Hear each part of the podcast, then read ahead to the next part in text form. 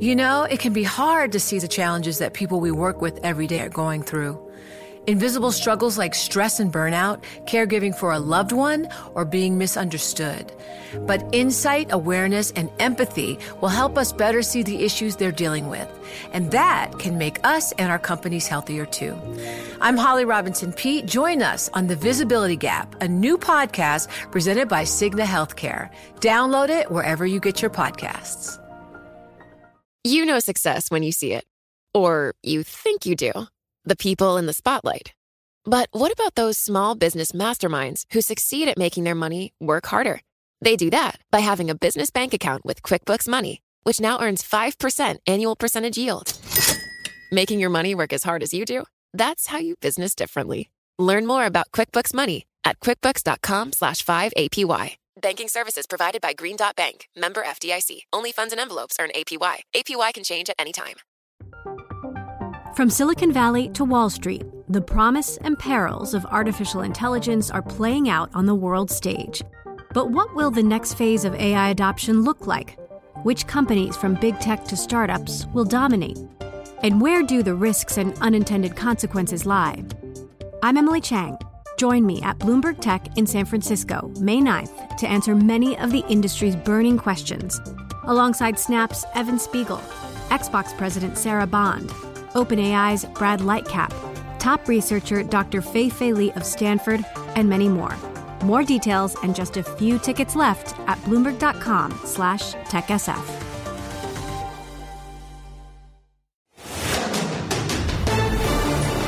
This is Bloomberg Law with June Grosso from Bloomberg Radio wasn't sure that this day would ever come. And uh, I just feel so grateful that the jury believed us and sent a strong message that perpetrators of sexual abuse and exploitation will be held accountable no matter how much power and privilege that they have. That was Annie Farmer a little more than a week ago after a jury found Ghislaine Maxwell guilty of engaging in a 10 year sex trafficking scheme with Jeffrey Epstein. But now the verdict that was hailed as long delayed justice for the victims is in jeopardy. In newspaper interviews, a juror said that during the jury deliberations, he revealed that he'd been the victim of sexual abuse as a child and that his story helped sway other jurors who questioned the credibility of some of Maxwell's accusers. Then a second juror made a similar disclosure. Joining me is former federal prosecutor Jessica Roth, a professor at Cardozo Law School. Jessica, explain why the revelations by these jurors are leading the defense to ask for a new trial. A defendant is entitled to a trial by a jury that is fair and impartial. That is a constitutional guarantee. A defendant is not entitled to a perfect trial, but at a minimum to a trial by a jury that will decide the case based on the evidence presented in court and not influenced by any bias. And so the problem that has been raised by these recent revelations by two jurors is the concern that they may have harbored a bias against Maxwell based on their own prior experiences as victims of sexual abuse. And so what the court is going to be trying to determine is whether essentially these jurors should not have been seated because of those prior experiences. Clearly, the questionnaire that the jurors had to fill out asks have you or a friend or a family member ever been the victim of sexual harassment, sexual abuse, or sexual assault? So, was there misrepresentation here by either juror? Well, there are a couple of things we still don't know. So, we don't know how he answered that question on his questionnaire because it's under seal. So the lawyers may know, but the general public doesn't know yet how, in fact, he answered that question it's possible that he answered the question accurately and did disclose that he had prior experience of abuse and that the lawyers either didn't catch it or failed to follow up on it either deliberately or inadvertently. Unlikely that they would have deliberately failed to follow up on it. But it is possible that they missed his answer. So the first order of business, I imagine, for the parties right now is going to be finding his questionnaire and seeing how, in fact, he answered it. And it seems unlikely that he answered it in a way that disclosed the abuse because if he had, it is likely that the attorneys would have asked follow up questions about it. And according to the reporting, the transcript of the voir dire does not reveal any follow up questioning of this particular juror on that issue. So that suggests that he did not disclose it on his questionnaire or that he did disclose it, but the lawyers didn't catch it. But the first order of business is going to be determining how he answered that question on the questionnaire.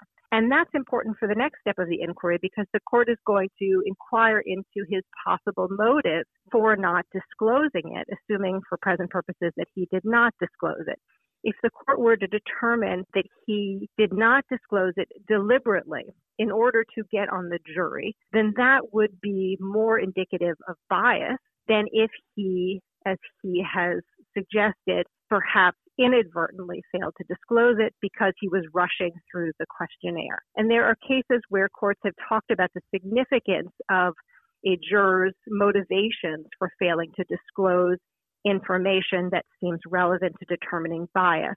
Because if it seems that the juror was determined or trying to get onto the jury, that is often indicative in the court's view of harboring some bias and wanting to get onto the jury in order to render a verdict against the defendant. Will the judge look into what happened in the jury room? That's one of the more interesting aspects of this new turn in the case, which is that although the jurors have suggested in their accounts to the media that they brought their experiences into the jury room with them and used them to persuade other jurors who may have been initially skeptical of the victim's witness's credibility. The judge is not going to consider testimony or other evidence about the jury deliberations in making her decision about whether or not to grant a new trial.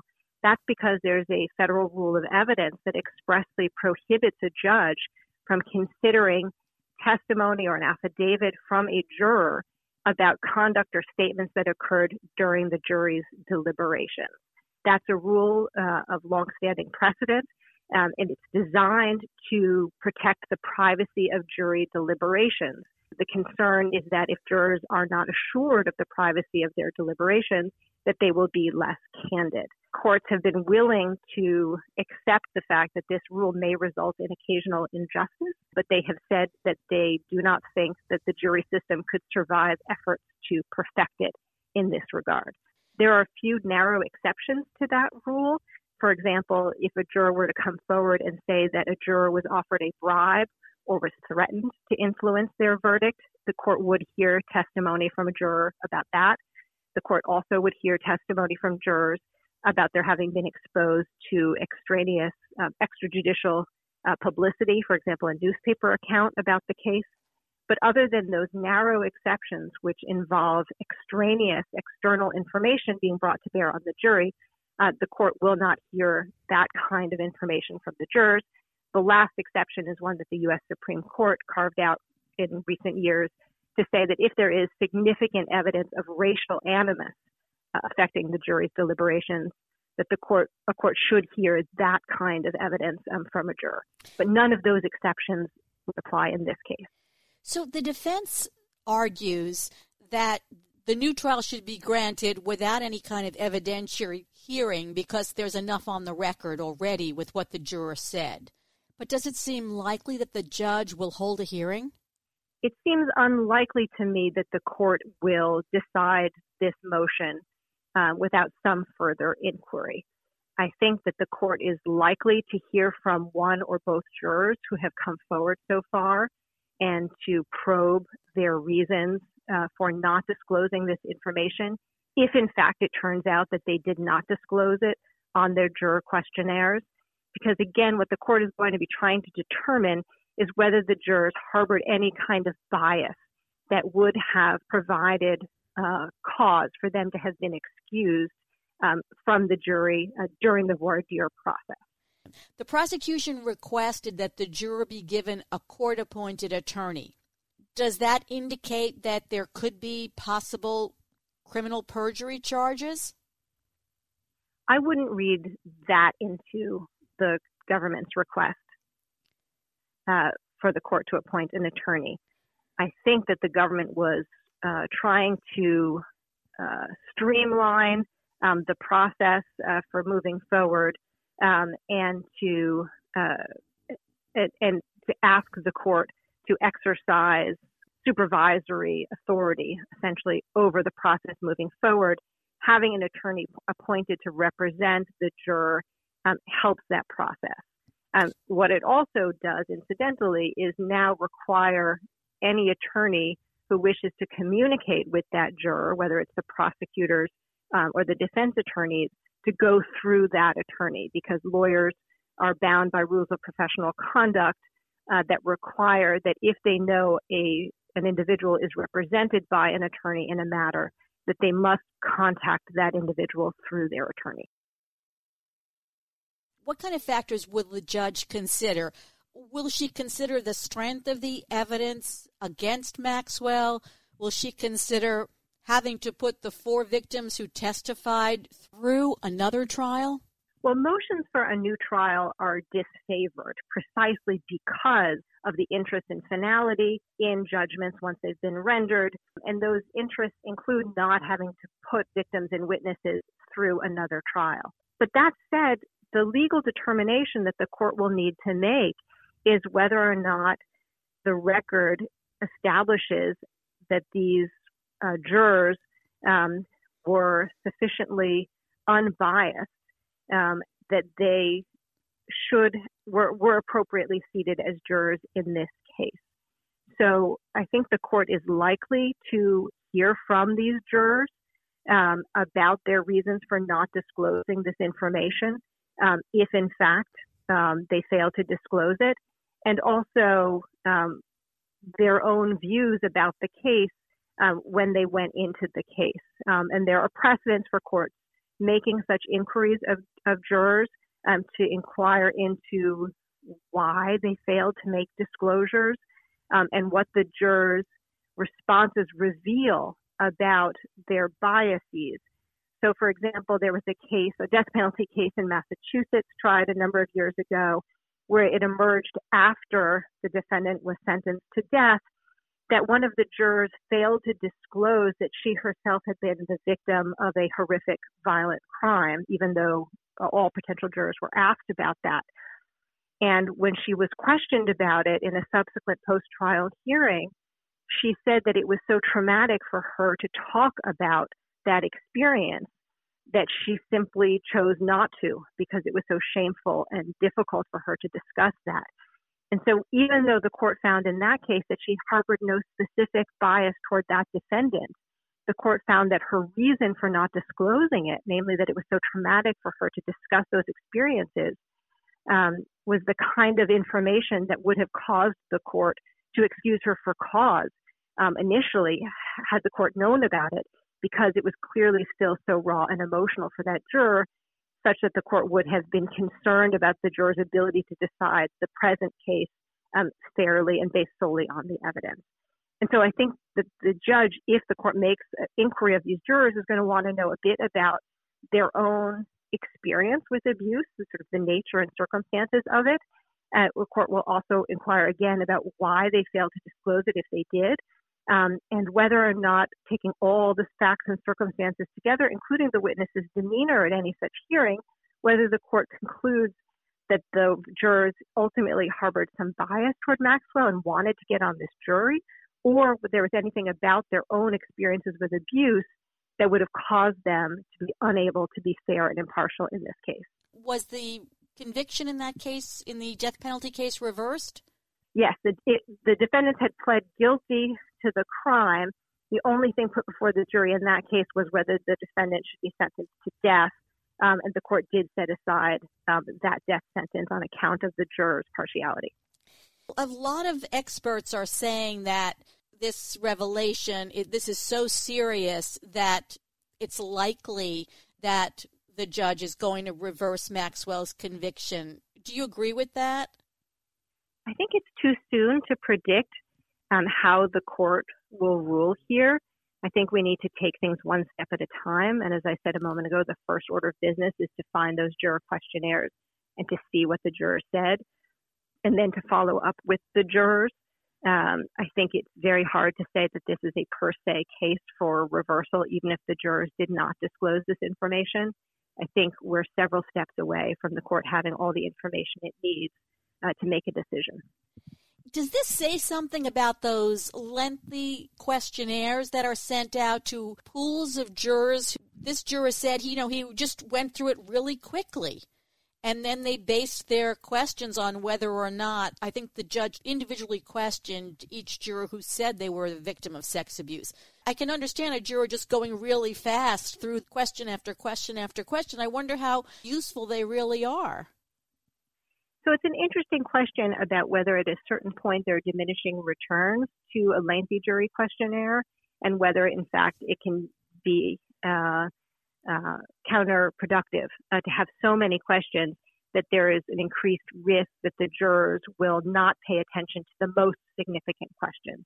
Um, in this particular qu- case, whether a potential juror had a personal experience or whether somebody close to them had an experience with sexual abuse seems to be very important information that the parties would want to find out um, about each potential juror. And so, without having looked um, at all of the other questions carefully to decide what might have been discarded, um, I do think, as a general matter, it is perhaps a good reminder um, that sometimes less is more. If, if, if, if, if the judge does reverse the conviction, is there any doubt that the prosecutors will have to retry her, given the seriousness of the allegations and the notoriety of the case? The prosecutors will have to make that evaluation in light of a number of considerations, um, but I would be very surprised if they would not retry her, um, given the seriousness uh, of the charges here. But that said, uh, we are way, way, way too early, I think, um, to be making predictions about what's going to happen. Thanks, Jessica. That's Professor Jessica Roth of Cardozo Law School. You know success when you see it, or you think you do. The people in the spotlight athletes, actors, artists. But what about the people behind the scenes? You know, the ones who make it all happen the lighting engineers, the sideline photographers, the caterers. They're small business masterminds and if there's one thing they have in common, it's making their money work harder.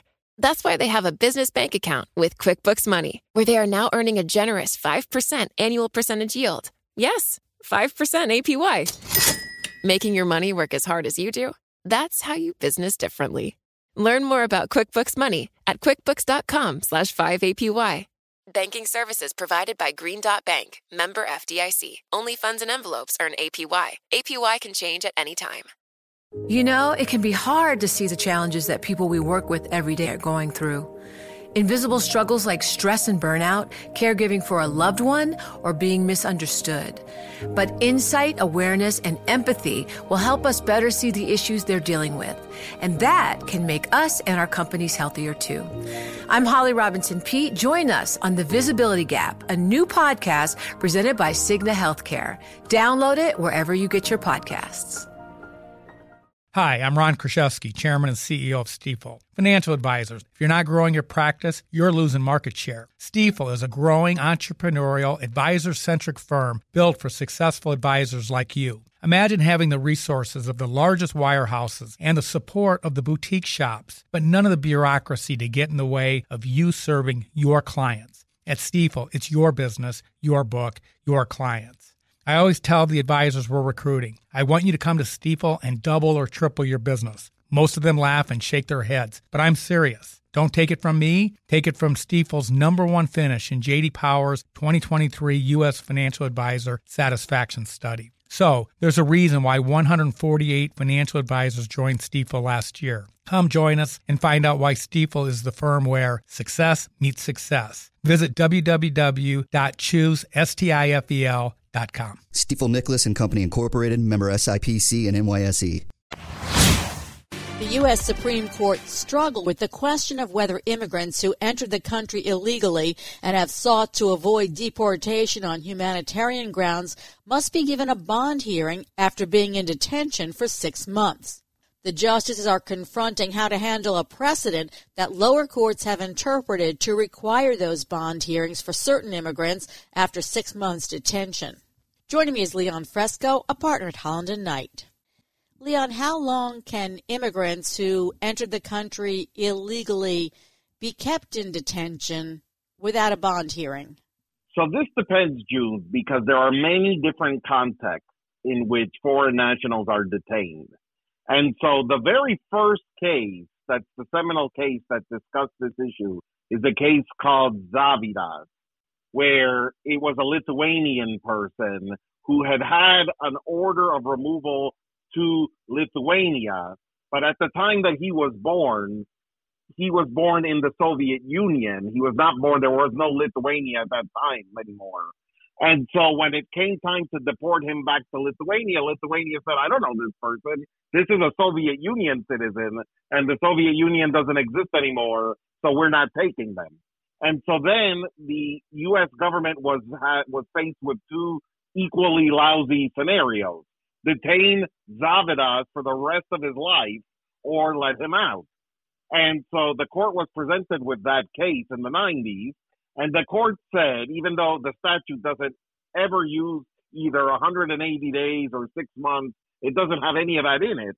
It said, if it's not significantly likely that you will be removed in the foreseeable future, if you've already been detained six months, we're going to let you have a bond hearing we're going to get you a chance to be released because we're not going to keep you in detention forever. So that's what's called a post removal case. In the meantime, after that was decided, people then asked, well, what about not post removal, but if you're detained in the middle of your proceedings? So we haven't decided whether to deport you or not, but you're detained and these proceedings are taking too long.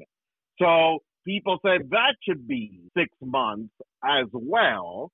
And a lot of the lower courts agreed, but by the time this got to the Supreme Court in the Trump administration and the composition of the courts had changed, the courts disagreed and said we're not going to set a presumptive time period for people who are going through proceedings. Whatever long it takes, it takes. And if it takes way, way, way, way, way, way too long, you can make what's called an individual as applied challenge, saying, Hey, I've been detained two years, three years, and my proceedings are going nowhere. Let me out. So that's the difference between a person who finished their proceedings and a person who's in the middle of their proceedings. So today's cases were tricky because they are people who are in the middle of their proceedings.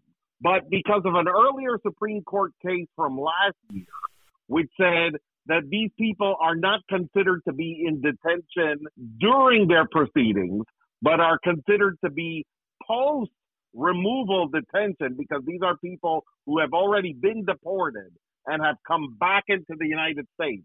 And we're trying to deport them again.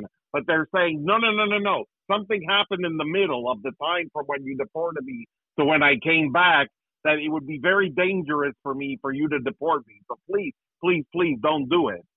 For those people, because the post removal case is six months, should the court make these people also have a six month detention period? Because you can't interpret the same statute differently for two different kinds of people. So that's the argument they're making. And what's the federal government's position? And the federal government is saying, yes, if you have a pointy headed, bureaucratic, you have to interpret the same statute the same way for everybody, yes, then it would be six months. But then these people who've been deported and who are returning actually will get better treatment than people who are coming for the first time and are being detained because the courts have decided that those people don't get a six month detention period. And these aren't like the Zadvydas people where we know we can't deport them ever because there is no uh, Lithuania is not going to accept them and no other country is going to accept them. These people can be deported, but we just have to finish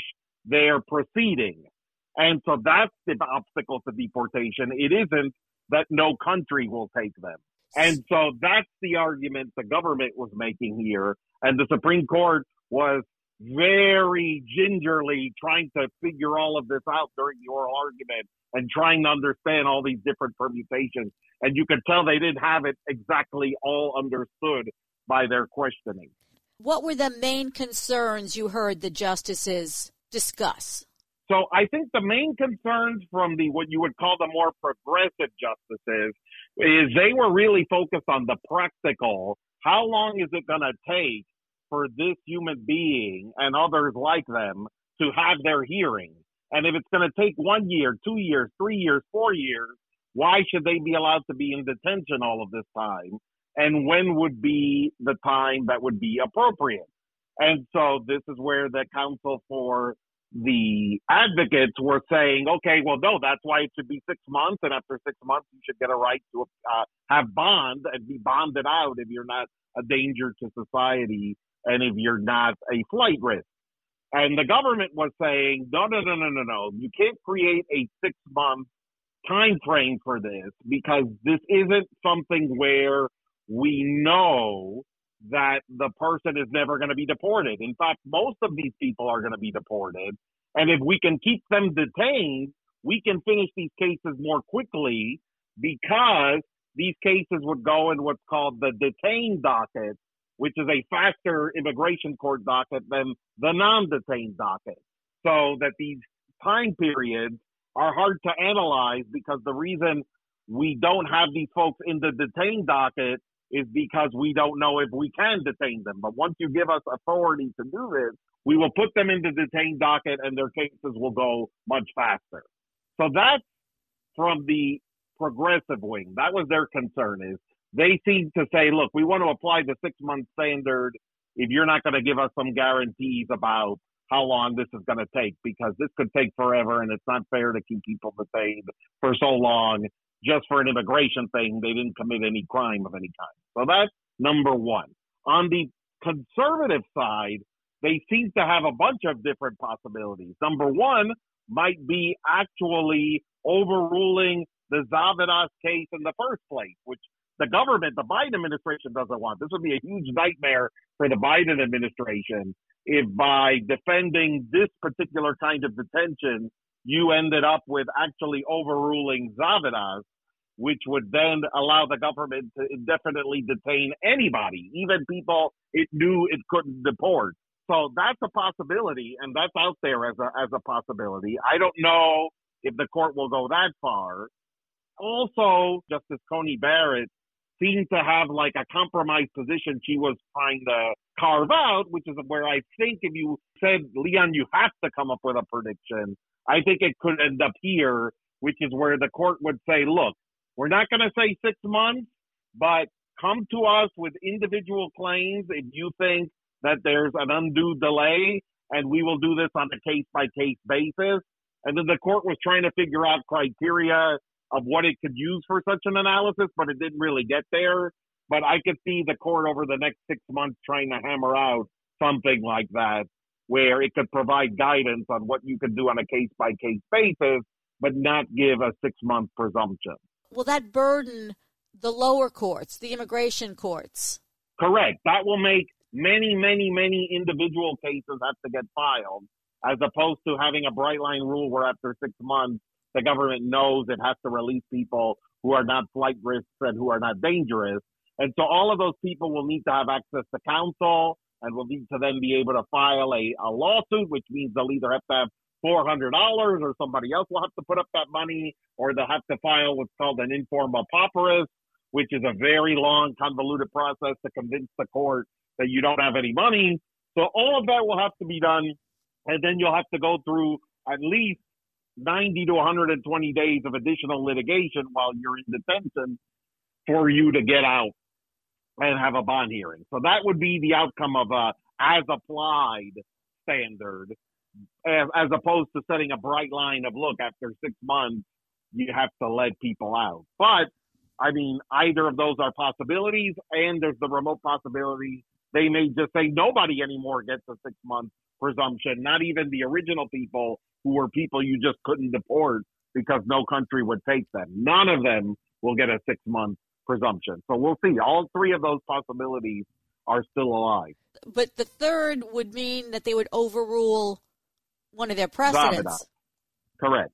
Which is something that is going to come up a couple of times this term, or at least in the abortion cases, and one wonders if they want to be overruling precedent so frequently.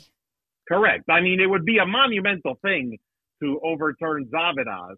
But to the extent that this set of justices says, look, I don't see how we can keep Zadvydas when the entire point of Zadvydas is that it puts a six month standard where literally if you put a control F search for 180 days or six months, you don't see it anywhere in the statute. How can we as a conservative textual court keep this decision? So they might say that.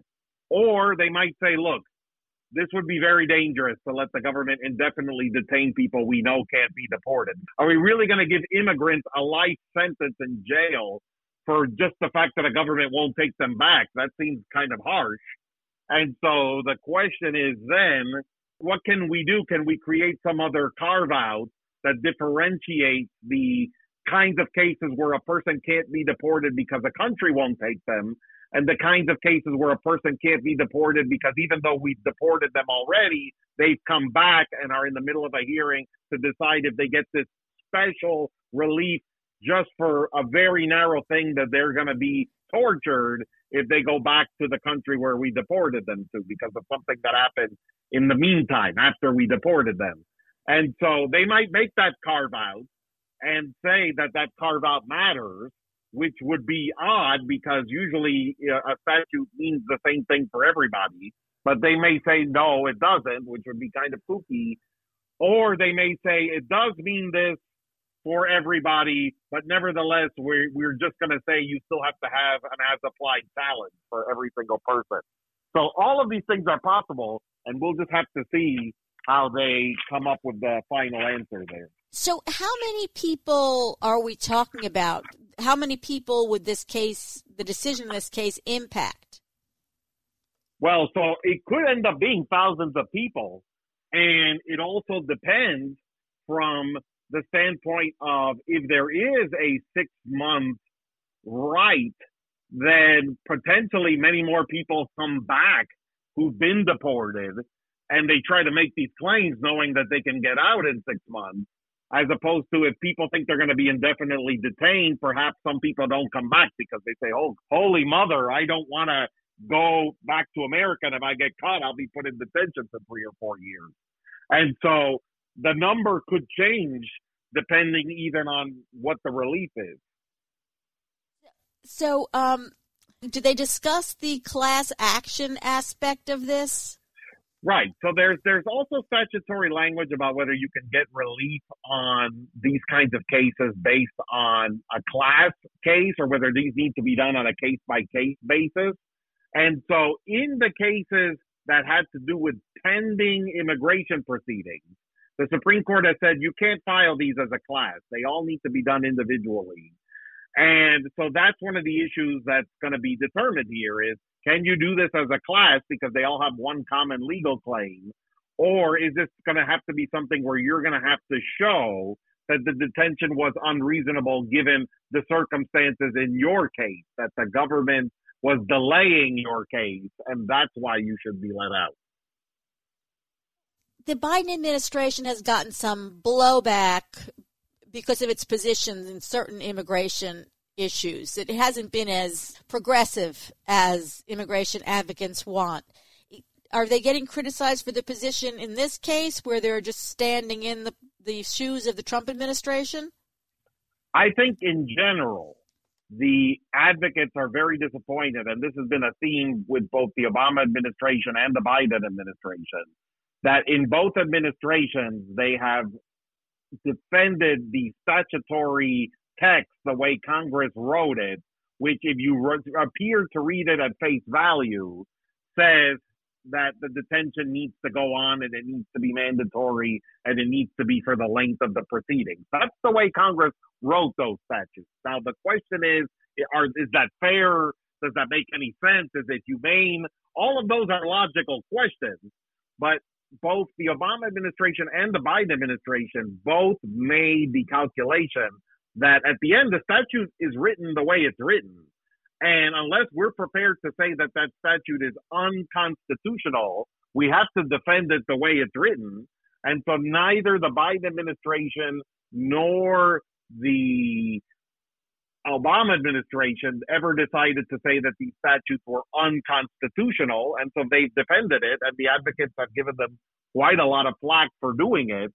But I mean, once you start saying immigration detention statutes are unconstitutional, then what are you doing? I mean, at that point, that becomes a a major problem because what are you supposed to do to control unfettered immigration into the United States? And so this this is the problem. But you know, to the extent that people want to criticize the Biden administration for a bunch of different things, the one thing you have to say and give them the credit for is, look, they are calling balls and strikes on a bunch of things, and this is one example of them where they're not. This is clearly not a politicized Justice Department, and it's a Justice Department that's trying to make its way through reading a statute the way it would do it regardless of who the president is. Thanks, Leon. That's Leon Fresco of Holland and Knight.